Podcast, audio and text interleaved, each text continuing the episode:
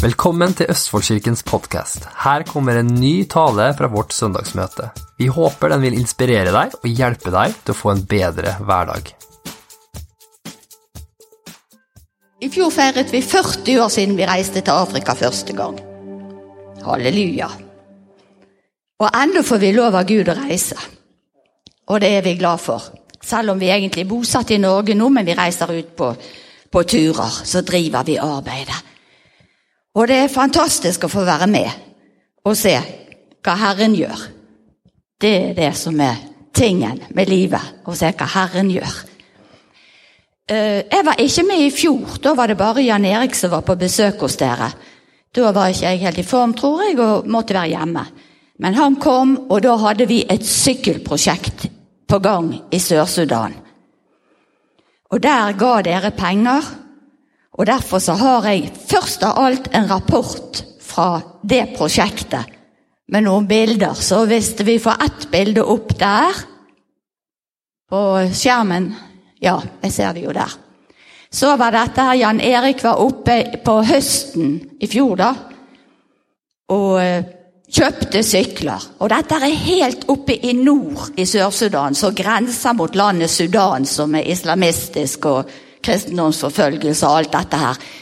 Men nede der hvor vi var, der er det frihet til å være, for det er landet Sør-Sudan.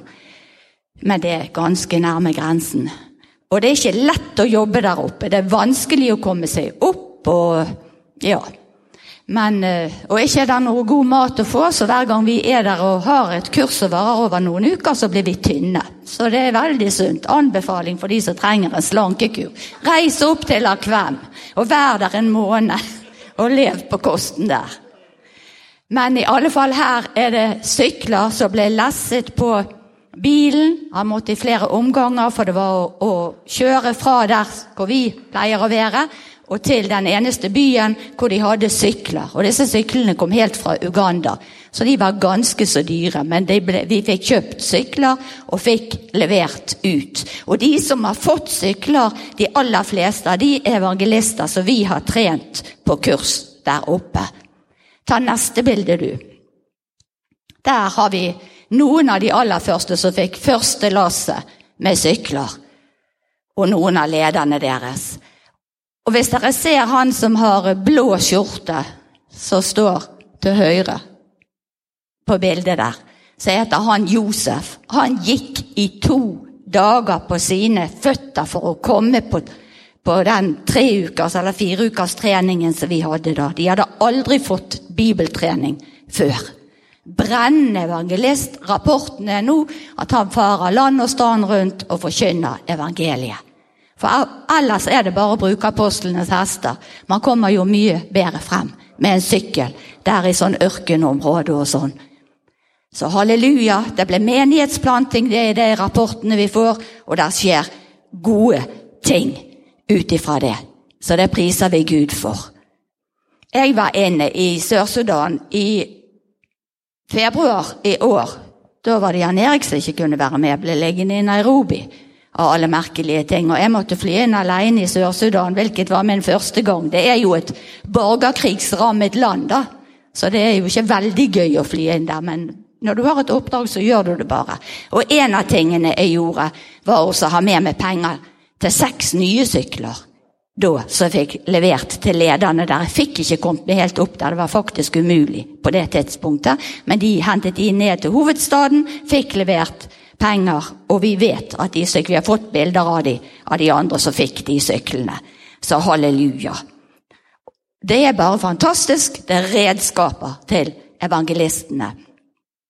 Jeg vet ikke om dere husker, eller om dere egentlig vet, at en av de bibelskolene For vi pleide å reise to steder i Sør-Sudan. Den ene lå helt ned mot grensen til Uganda. og Der var det fred, der var det fordragelighet, der var det kjekt. Og plutselig så ble det spetakkel og krig der nede, og hele bibelskolen måtte flykte til, eh, til Uganda.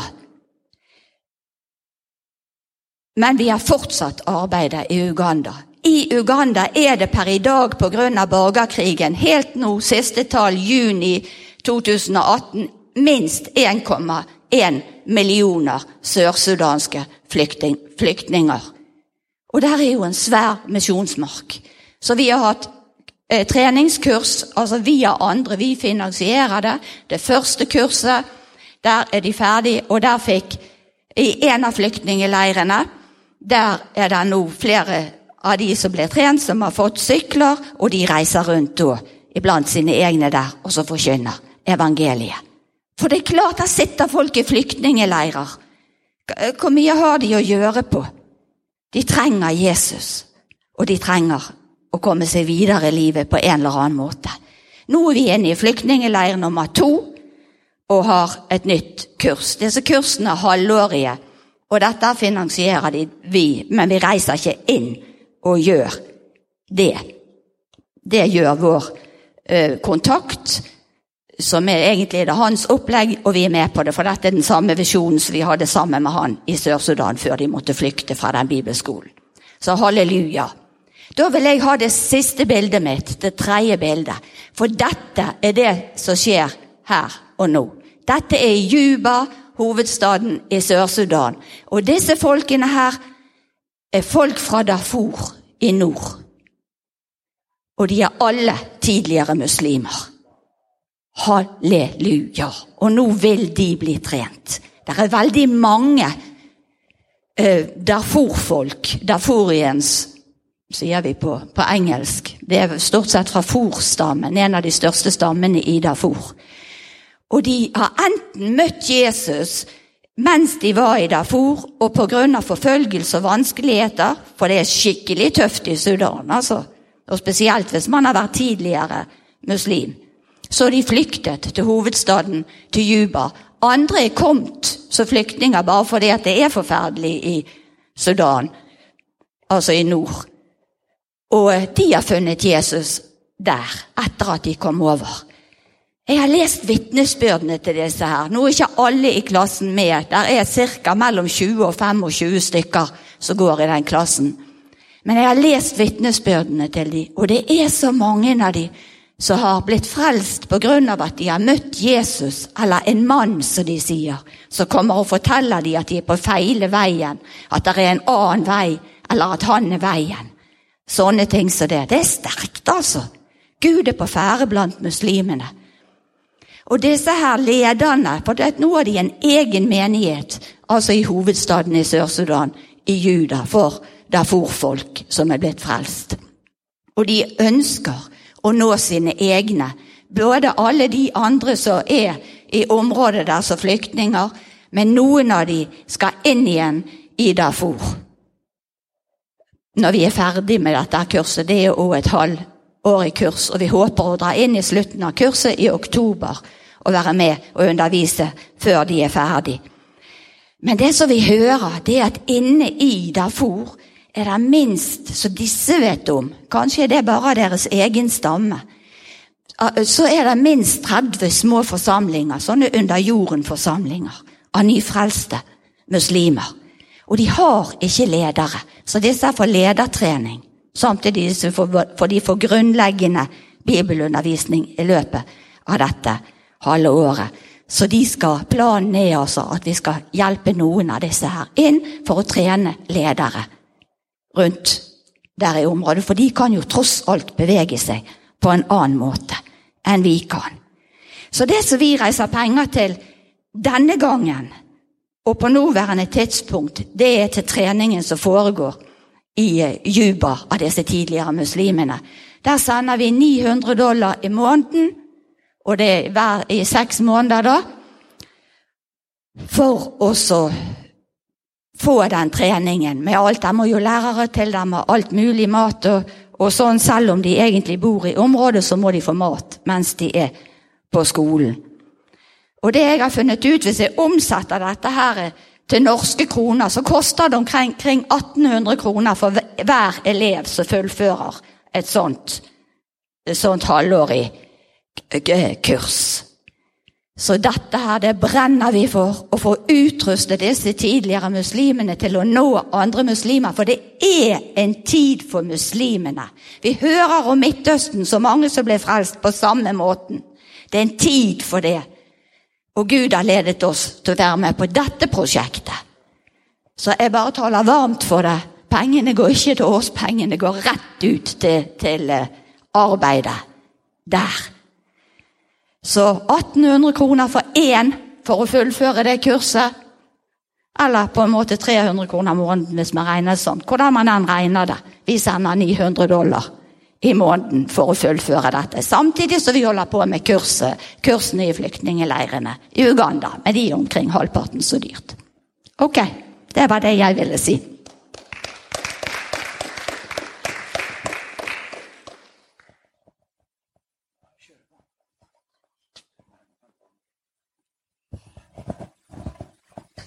Ja, halleluja.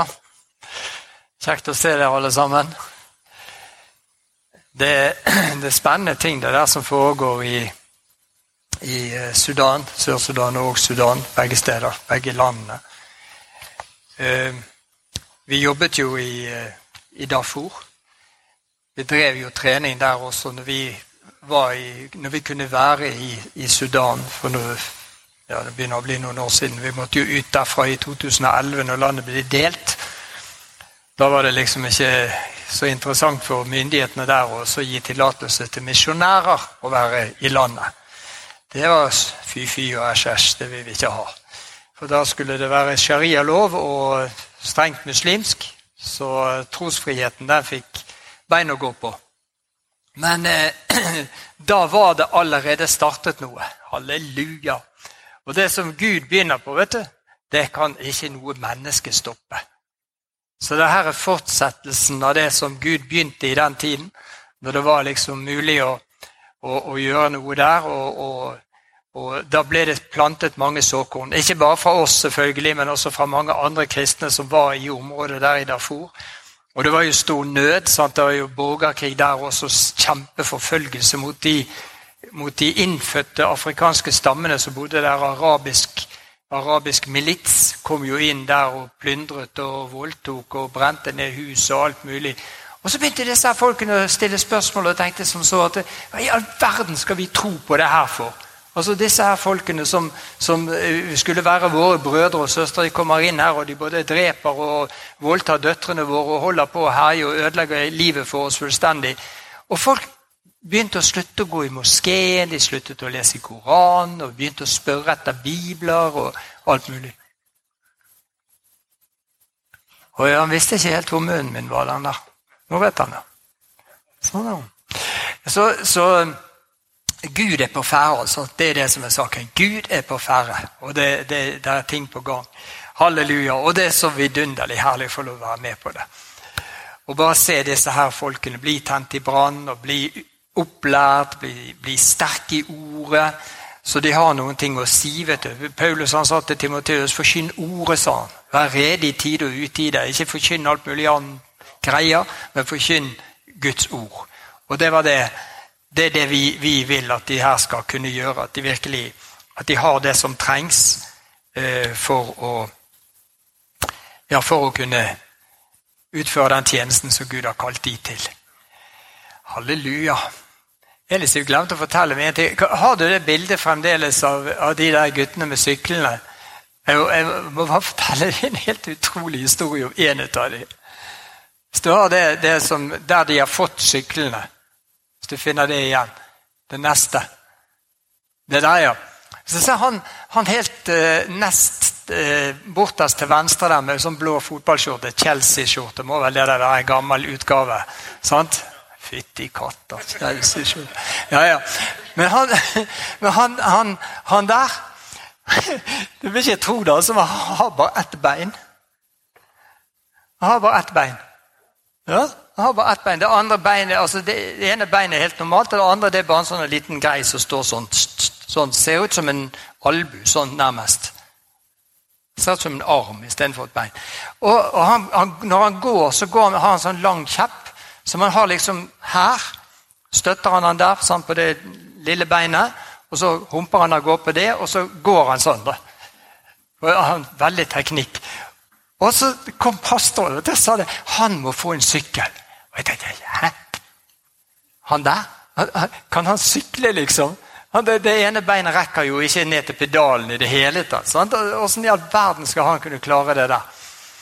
Og så, så sa pastoren jo, han, han kan sykle.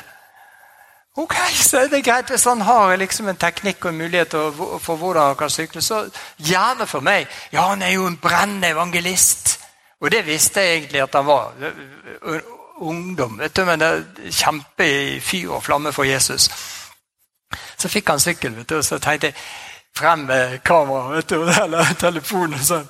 Få de til å sykle rundt. Jeg må se når han sykler. Jeg må få det, få det på, en, på, en, video.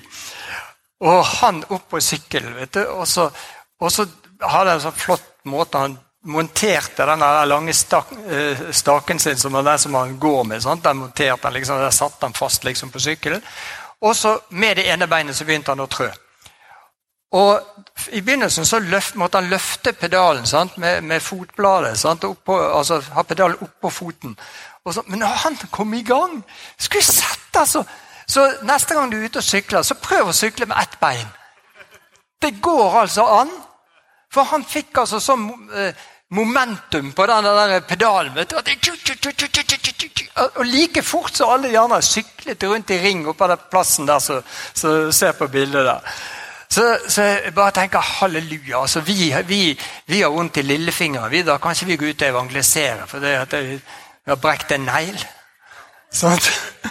Og så han der, han der med, med ett og et kvart bein. vet du, Han sykler rundt i, i distriktet der og er med på møter og preker og står i og Halleluja.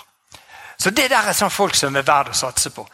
Og, og, det er veldig bra. Vet, vi, vi, er ikke evangelister på den måten. der. Altså vi, vår oppgave det kallet Gud har gitt oss, det er å trene disse menneskene. her. Gi dem alt vi kan.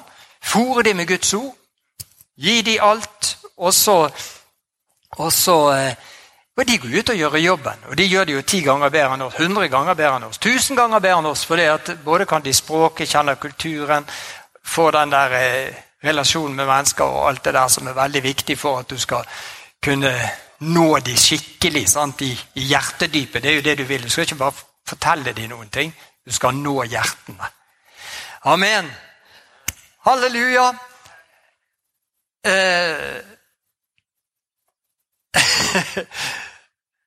Jeg har så lyst til å dele noe med deg. Altså, jeg vet ikke hvordan jeg skal liksom helt uh, gripe det her an, men jeg tror, jeg tror, jeg har en viss peiling. Uh, vet du, jeg kanskje skal begynne med å stille et spørsmål. Hvor mange er det der som, når dere skal være helt ærlige, har den der indre trangen at 'jeg vil ha alt det Gud har for meg. Få lov å se om du, har, om du har det. Du kjenner det brenner inni hjertet. Jeg vil ha alt det Gud har for meg. Ja, De fleste ville det, de andre de ville nok de også, men de ville ikke rekke opp hånden. Men, men eh, dette her med å få tak på dette Gud, det, alt dette her som Gud har for oss, det, det, å få tak på det, det er egentlig en kunst. For det at eh, Noen ganger så, så er det jo sånn at kanskje jeg vet ikke, det, det, kommer litt an på hvor du er henne i ditt åndelige liv og, og i livet for øvrig, faktisk. Men, men, eh, men, eh, Gud er jo en god gud, da, for å begynne med å si det. Og han er full av kjærlighet. Han elsker oss som bare det. Altså, han, han, elsker oss så høyt at han, han ofret sønnen sin han, for at vi skulle bli frelst. Og Det er jo bare det, liksom den ultimate kjærligheten.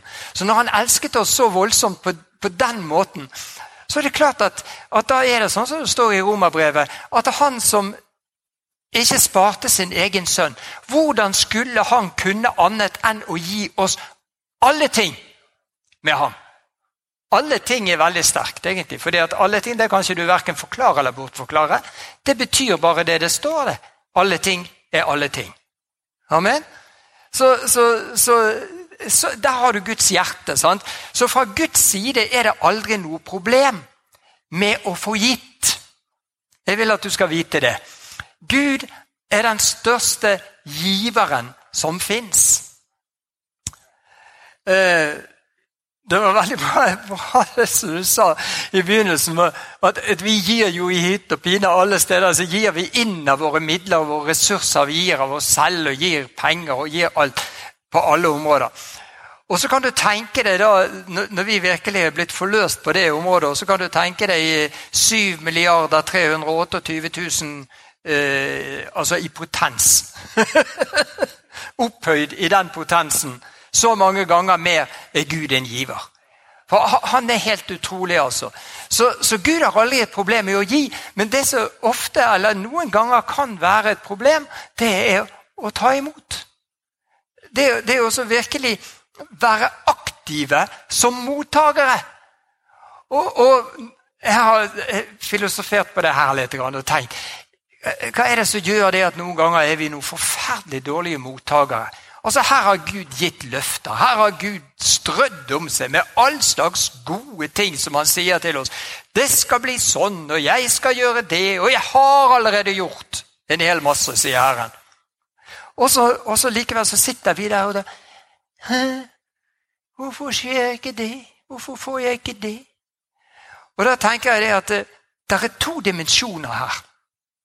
Den ene dimensjonen det er Guds nåde. Og Det er den største, og den sterkeste og den viktigste dimensjonen. For det, det Gud gjør, det gjør han av bare nåde. Altså det, det, er ikke sånn at du kan liksom opparbeide deg favør hos Gud gjennom at du står på hodet og på hender og, og, løper rundt i ring og gjør masse greier for å liksom imponere Gud, sånn at du skal få tak på det som han har for deg. For det, det er ikke sånn Gud opererer. Gud opererer ut ifra sitt eget farshjerte. Det er farshjertet til Gud som, som, som, som, gjør at han vil gi oss noen ting. Det er ikke, ikke hvordan vi er. Og takk og lov og pris for det! Da hadde Erik aldri fått noen ting, vet du.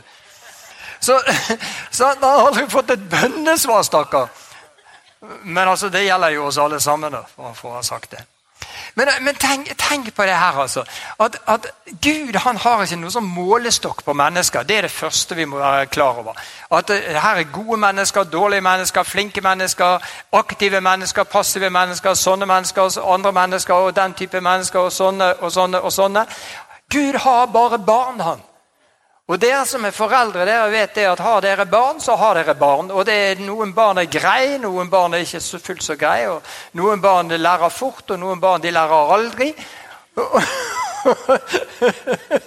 sånn? og, og, i det hele tatt, Barn kan være veldig forskjellige. Og Sånn er det med Guds barn også. De er veldig forskjellige. Men vet du hva? Du elsker dine barn høyt likevel, du. vet du. Uansett hvordan de er. Uansett om de lyer eller ikke lyer. Det er ikke sånn at Er et barn ulydig, så slutter du å elske liksom, jenta di fordi at eh, hun var oppstandasig og, og ville ikke lye pappa. Nei da. Du er like glad i henne, men du vil jo gjerne at hun skal oppføre seg. sant? Og sånn er det med Gud òg. Han vil jo gjerne at vi skal oppføre oss.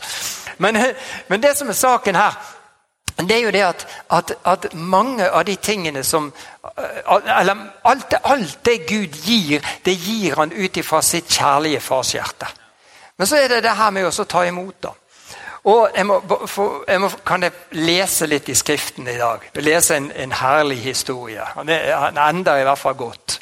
Begynner dårlig, men han ender godt. Og Det står i andre kongebok, kapittel 5.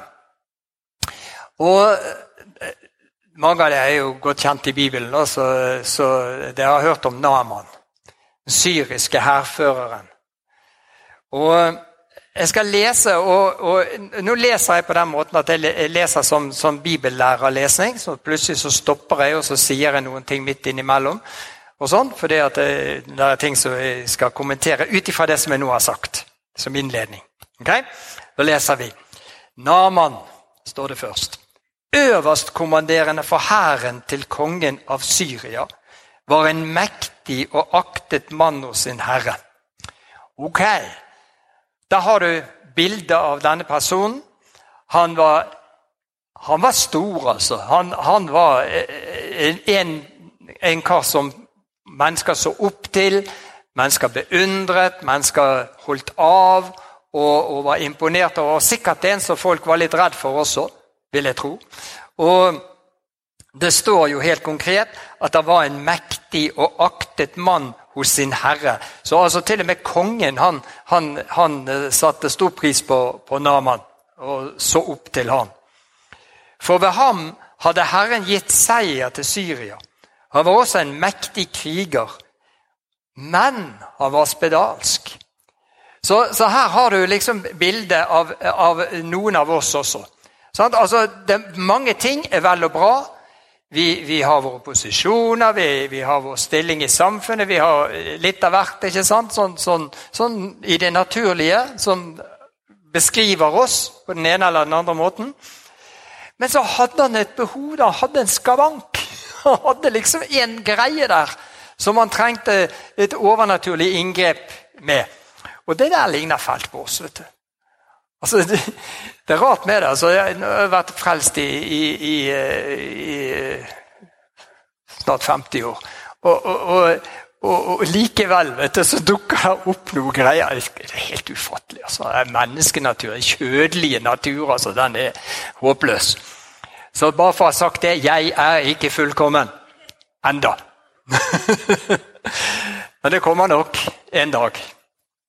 Det er når vi får legge av det her hylsteret her og få lov å toge inn i evigheten og få lov å være der. Da er det bare det, bare det, bare det, bare det gode som blir igjen. Og det er veldig fantastisk. Ok, men altså, Han hadde en skavank her. Sant? Han hadde et behov. Og, og, dette ligner veldig på oss. Derfor kan vi identifisere oss med denne mannen. Ok? Er du med på det?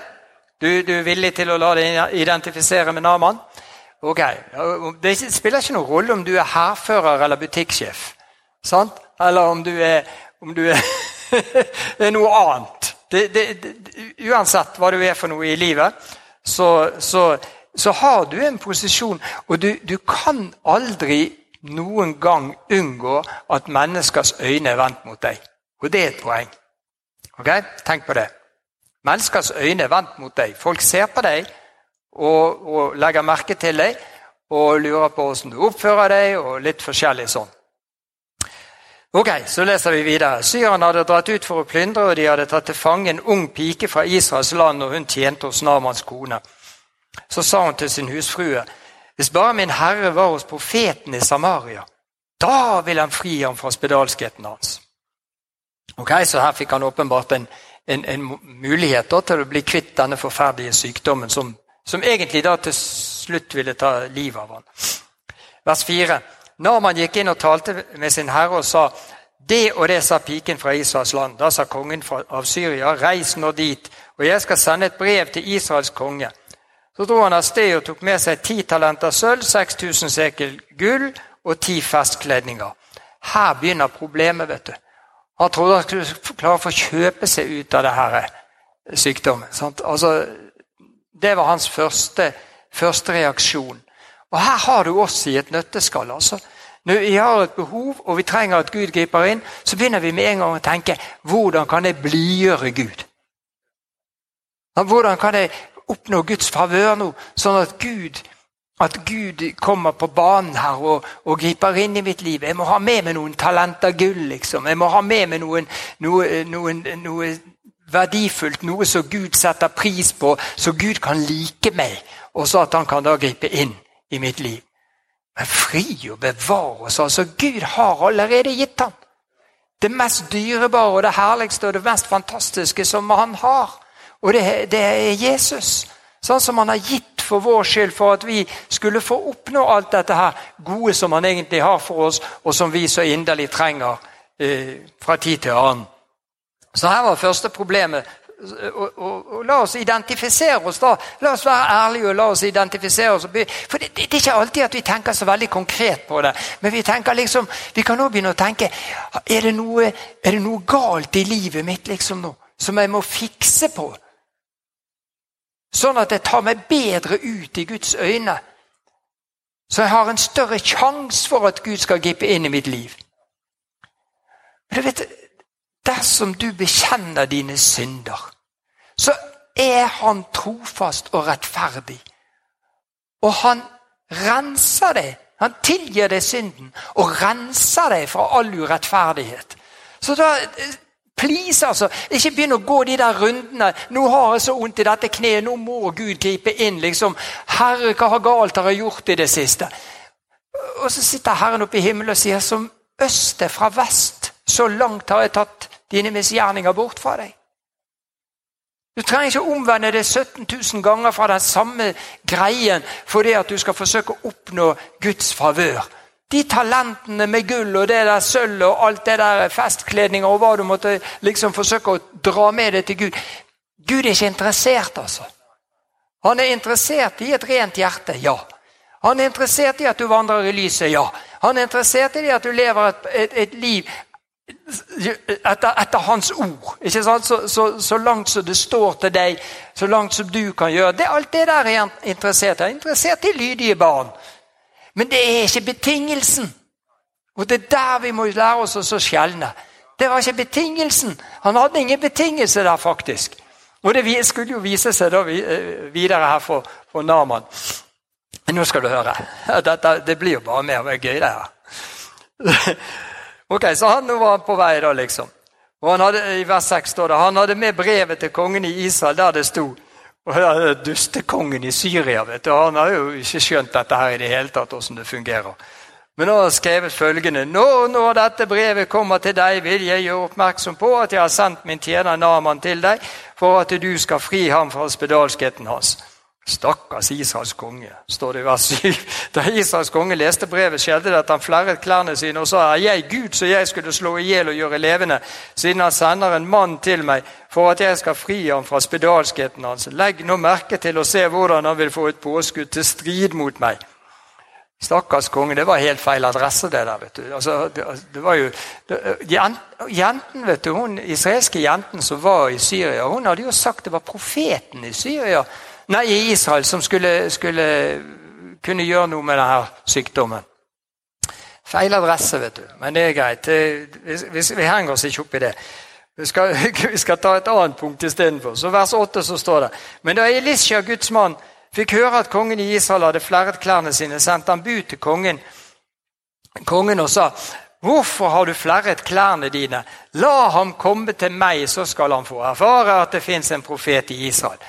Altså, du vet, Det der er veldig viktig òg, med, med, hvem vil Gud bruke og alt det der. Det, det, det skal jeg ikke si så mye om her, men, men bare tenk på det. sant? Det er viktig, det òg.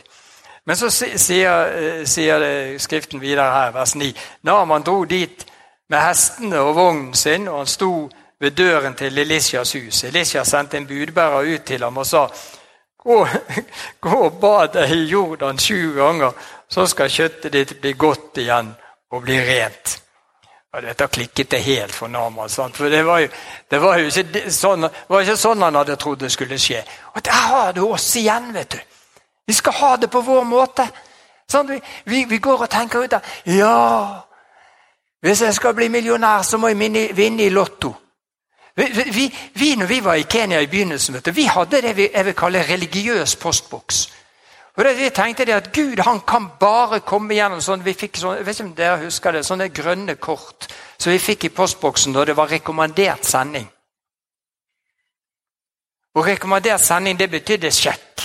Sant? Dette er jo, må huske det at dette er gamle dager. sant? Lenge før Internett og all slags elektroniske dingsedanser. Den gangen alt skjedde på papir. Sånn, så når vi fikk penger fra Norge, så kom det i form av en sjekk, og den ble sendt rekommandert, og da fikk vi en sånn grønn melding i postboksen. Og du vet, når vi manglet penger, så var det å åpne denne postboksen og så se inn er det et grønt kort. Sånn? Så vi ble, fikk jo liksom hele vår lit, hele vår tillit vet du, til Gud og mennesker, den befant seg inni denne lille postboksen. PO Box 125 Garissa. Utrolig, altså. Men, men, men, men altså, tenker vi etter, så er vi jo der alle mann. Altså. Vi har våre måter og våre veier og, og, og, tenker ut Kanskje Gud skal røre ved den. Kanskje Gud skal bruke han. Og nå kommer han, predikanten. Kanskje hvis han ber for meg, så skal det skje. Nei, Kanskje hvis det var anonyme søster så en så, så du aldri liksom har snakket noe særlig med. Kanskje det var hun som skulle legge hendene på deg, og så var det henne Gud skulle bruke. Men det, det, der å sette sin lit til at Gud skal gjøre ting på en sånn spesiell måte, eller gjennom et spesielt redskap, det er veldig ofte et av de store hindrene for at vi får motta fra Gud det som Gud har for oss. Halleluja. Nå sier jeg ikke det at det ikke fins mennesker som Gud bruker på en spesiell måte. altså. Altså, altså, jeg er gammel nok til å balansere det her eh, med ting vi har sett opp gjennom årene. Og, og, og, halleluja, vi vet det at det fins mennesker som er begavet og salvet på visse områder som Gud bruker på en spesiell måte. Men, men, men, uansett altså, hvem Gud vil bruke, eller hvilken metode Gud vil bruke, så må vårt lit settes til Gud, den allmektige. Det er han som skal gjøre jobben, det er han som skal gripe inn. Og Da får sannelig han få den friheten han trenger, så han kan gjøre det på sin måte. Så vi kan få det vi ber om. Amen. For det er Gud som gir bønnesvaret, det er ikke mennesker. Gud bruker mennesker, ja. Men bønnesvaret er ikke et menneske. Bønnesvaret er Gud. Sant? Det, det, det, det, er Jesus som har tilveiebrakt helbredelse for oss. Det er Jesus som er vår forsørger. Det er han som har sagt at vi skal ha alt det vi trenger til. så, så, så vi, vi, må ha det rette fokuset. Og da reagerer vi veldig ofte, vet du, sånn som Naman gjorde. vet du. Sånn, her kommer, Ikke engang profeten kom ut sjøl, vet du. Å, herlighet, altså. Det er akkurat som, akkurat som Elisha han skjønte jo ikke hvem han hadde med å gjøre her. Og, og, og Der har du et problem den andre veien. Og det er det at noen de springer beina av seg for å gjøre mennesker til lags. Og det trenger ikke vi gjøre. altså. Vi gjør ikke det. Kan godt sende ut en tjener og si det at uh, 'Gjør bare sånn og sånn, du, så skal du se hvor bra du blir'. Nå, pastoren vil ikke be for meg engang. Sånn, altså, så får du de reaksjonene. Og Det var sånn Naman reagerte. Hvis du ser på vers 11, så står det Men Naman ble vred. Herlighet, altså. Dum går det an å bli? Her, du, her, har du fått løfte om at du skal bli helbredet, og så reagerer du med å bli sint. Hei, for en dust. Tro og sinne, det går dårlig sammen. Ok, Men Naman ble altså vred og dro bort og sa 'sannelig, jeg sa til meg selv'. Her har du tabben hans.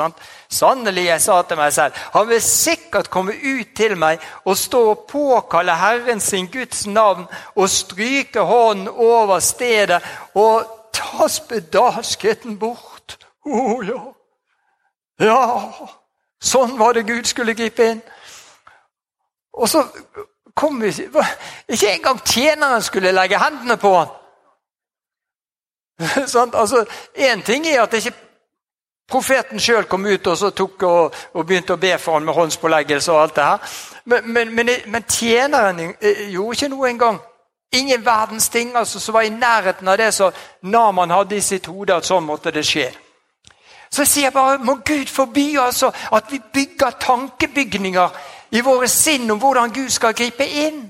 Vi har ikke bruk for det. altså. La oss gi Gud frihet. La Gud få komme på den måten som han vil. altså. Og la Gud få bruke den han vil. Om så det var en elv, altså, som han skulle bruke. Og det var jo det det var jo det som ble så sprøtt for, for, for, for Naman. Sant? At det hjelper meg, og så skal jeg gå ned og så bade i den der skitne elven der. Og så, og så skal det liksom ta spedalskheten min vekk. Vet du hva? Det lønner seg å gjøre tingene på Guds måte, uansett hvor sprøtt det kan virke. Og Jeg skal si litt eh, akkurat i avslutningsmomentet skal jeg si litt om, om akkurat det her med å, å være sprø. altså. Fordi at vi, vi, trenger å være litt sprø. Ja, så, så, sier han dette at elvene i Syria er mye bedre, og alt det der, og, og så videre. Men så, så kom nå tjenerne bort til han da, og, og, og jeg, jeg, sier la oss være som disse tjenerne til Naman. La oss komme oss og bare bare presse på litt. Sant? Når vi ser folk som sliter, så la oss være der med et oppmuntrende ord. Bare, nei, gå, bare, gå, bare gjør det som Gud har talt om, du. Bare gjør det, For det kommer sikkert på den måten der. Gud skal helbrede deg. altså. Bare Sånn? La oss være litt sånn mot hverandre. Det, det, tror jeg er veldig bra. Vi oppmuntrer hverandre til å ta imot ting fra Gud på hans måte. Halleluja. Så, så Det endte jo med at han gikk og badet seg, og så ble han frisk. Amen. Halleluja. Og eh, vet du, det, det, er så mange greier som vi kan ha. Men jeg tror, jeg tror en av de tingene vi trenger å lære oss, det er å bryte med alle våre begrensninger. For at vi skal kunne gjøre det som Gud vil at vi skal gjøre, eller det som trengs rett og slett for at vi skal kunne ta imot ifra Gud. Jeg har noen helter. Jeg har syv helter. har jeg. Så jeg skal bare nevne de syv heltene veldig fort. Syv helter som jeg elsker ifra, ifra Jesu liv og tjeneste. Syv helter som, som fikk det de var ute etter. Fordi at de, de, de, bare gikk på, altså. Og Det er en ting som vi trenger å lære oss også. For jeg tror Mange ganger så får vi ikke det vi trenger. fordi vi er litt sånn Naman. Ja, det går utover min verdighet. Tenk om folk ser på meg. Tenk om folk ser hvordan jeg oppfører meg. Jeg kan ikke gjøre noe så sprøtt som det der. for tenk på, for, for Folk kommer i butikken min på mandag, og så ser de, husker de det at de så meg på møtet, at der gjorde jeg sånn og sånn. Og mye greier sånn som vi, vi kan ha i tankegangen. Og, og, og disse syv heltene mine de, de, er herlige på den måten. De første fire av dem det var de der som klatret opp på huset til Jesus i Kapernaum og laget hold i taket. Herlighet, altså. Altså, De brydde seg ikke om om de liksom øh, kanskje fikk regning på å reparere taket etterpå. Sånn? Altså, Hør her! Skal du ha noe fra Gud, riv ned hus som så nødvendige! Altså, ikke, ikke gå av veien for å gjøre noe radikalt, bare for at du skal få tak på det som Jesus har for deg. Sånn som De kom med kameraten sin der og så det at her er det fullt. Fullt hus, stormende jubel. Folk blir helbredet, alt mulig herlig skjer. Han skal inn i det huset, eller så skal han inn i det huset. Det var liksom alternativene de hadde. Opp på taket, vet du. Opp på taket! Rev til side, holdt på å herje, og ned med kameraten. Halleluja, de der er heltene mine. Amen. Så har jeg en helt til. Ligningssjefen i Jeriko. Sakkeus. Han, han, han, var villig til å la hele fasaden gå, altså. Og husk på Det det har jeg tenkt på også. Det var ikke liksom bare det at han hadde en sånn posisjon i byen at det, passet seg overhodet ikke for ligningssjefen å klatre opp i et tre. Midt i byen.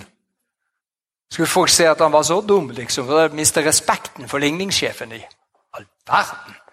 Men det var ikke bare det. Men, men, men, men Sakkeus burde jo ha en god porsjon sosial angst også. For han svindlet jo hele byen hans. Han, han, han, han, lurte jo til seg penger fra alle. Så han burde jo egentlig ikke vist seg veldig offentlig i det hele tatt. Skulle jo holdt seg inn på kontoret sitt han, og sittet der. Men når han ville ha tak på Jesus Opp i treet! For han ville Så vi synger en sånn søndagsskole der. Han, for han ville Jesus se, for han ville Jesus se. Opp i treet klatret han. Ja. Og så har jeg en helt til. Og det er Bartimeus. Blinde Bartimeus. Jeg skal aldri glemme Vi var på konferanse i 1989 i, i, i Houston, Texas. Og, i, i, Lakewood Church. Og der prekte Norwell Hayes. Han var radikal. Også. Og Norwell Hayes altså, han prekte om Bartimius. Jeg glemmer aldri det han sa. Hvis ikke du får det når du roper første gangen, så rop igjen! Og Det var jo Bartimius i et nøtteskall. Så han skreik og han ropte og han sa 'Jesus, forbarm deg over meg! Ha barmhjertighet med meg! Jesus!' Og så kom folk, vet du. De religiøse. På ett av de skriftstedene i Bibelen så står det 'de som gikk foran'. Du har noen som går foran Jesus og liksom bestemmer hva Jesus skal gjøre, og bestemmer hva Jesus ikke skal gjøre. Da har du religion altså i et nøtteskall. Og disse, og disse altså Sakkis Du bråker. Du forstyrrer mesteren. Vet du hva? Du kan aldri forstyrre mesteren. Amen. La menneskefrykten gå, altså. La menneskefrykten gå. Jeg sier ikke det at du ikke skal ha respekt for mennesker, at ikke du skal innordne deg når det er nødvendig. Men når det gjelder å få tak på noe av det Gud har for deg, så skrik om nødvendig, og rop enda høyere om noen sier du skal tie stille. Så du får tak på det som Jesus har for deg. Amen. Halleluja. Den siste helten er en heltinne. Det er hun kvinnen med blodsykdommen som hadde vært syk i 18 år, og som kom bakfra trosset alle religiøse bud og regler. Og der, der, må du være på plass. vet du. Trosse bud og regler, religiøse bud og regler. Det er så mye som legger seg over oss. At sånn skal du gjøre, og sånn skal du oppføre deg, og det mønsteret må du følge, og denne fremgangsmåten, og dette er metoden. Men du vet, hun var seremonielt uren sant, pga. denne sykdommen. Skulle ikke være i nærheten av mennesker i det hele tatt. Skulle ikke berøre et menneske. Likevel så gjorde hun det. Og den innstillingen den innstillingen 'Nå har jeg vært syk i 18 år. Nå er det slutt!' Nå går jeg og finner ut hvor Jesus er. Og Så klarte hun å komme seg frem til Jesus, grep tak i klærne hans. Og Det var jo strengt forbudt vet du, å gjøre det på den måten. Og Vi, vi, vi har noe sånn strengt forbudt i hodet. Sånn må du ikke gjøre. Sånn må du aldri gjøre. Sånn må du ikke gjøre. Det, det er forbudt. Religiøst sett så er det forbudt. Men han, hun gjorde sånn. Og Jesus kjente at kraften gikk ut. Hun ble frisk. Halleluja. Amen.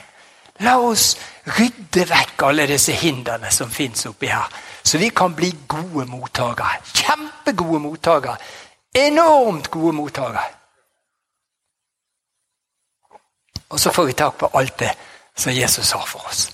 Herre, vi bare priser deg. Takker deg for det at du er så god. Takk at du har tilveiebrakt og tilrettelagt alle ting for oss. Alt ligger der, nakent og bart og klart, så vi kan bare ta imot det. Hjelp oss å bli gode mottakere, Herre. Hjelp oss at vi rydder opp i sinn og tanke, i tradisjoner, i metoder, i alle mulige ting. At ikke vi har holdninger imot dette, at du skal få gjøre ting i livet vårt. I Jesu navn. Amen.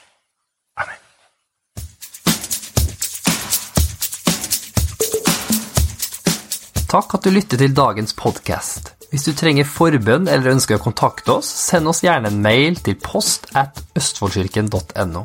For å støtte oss eller for å finne ut mer om vår kirke, besøk oss på vår nettside østfoldkirken.no.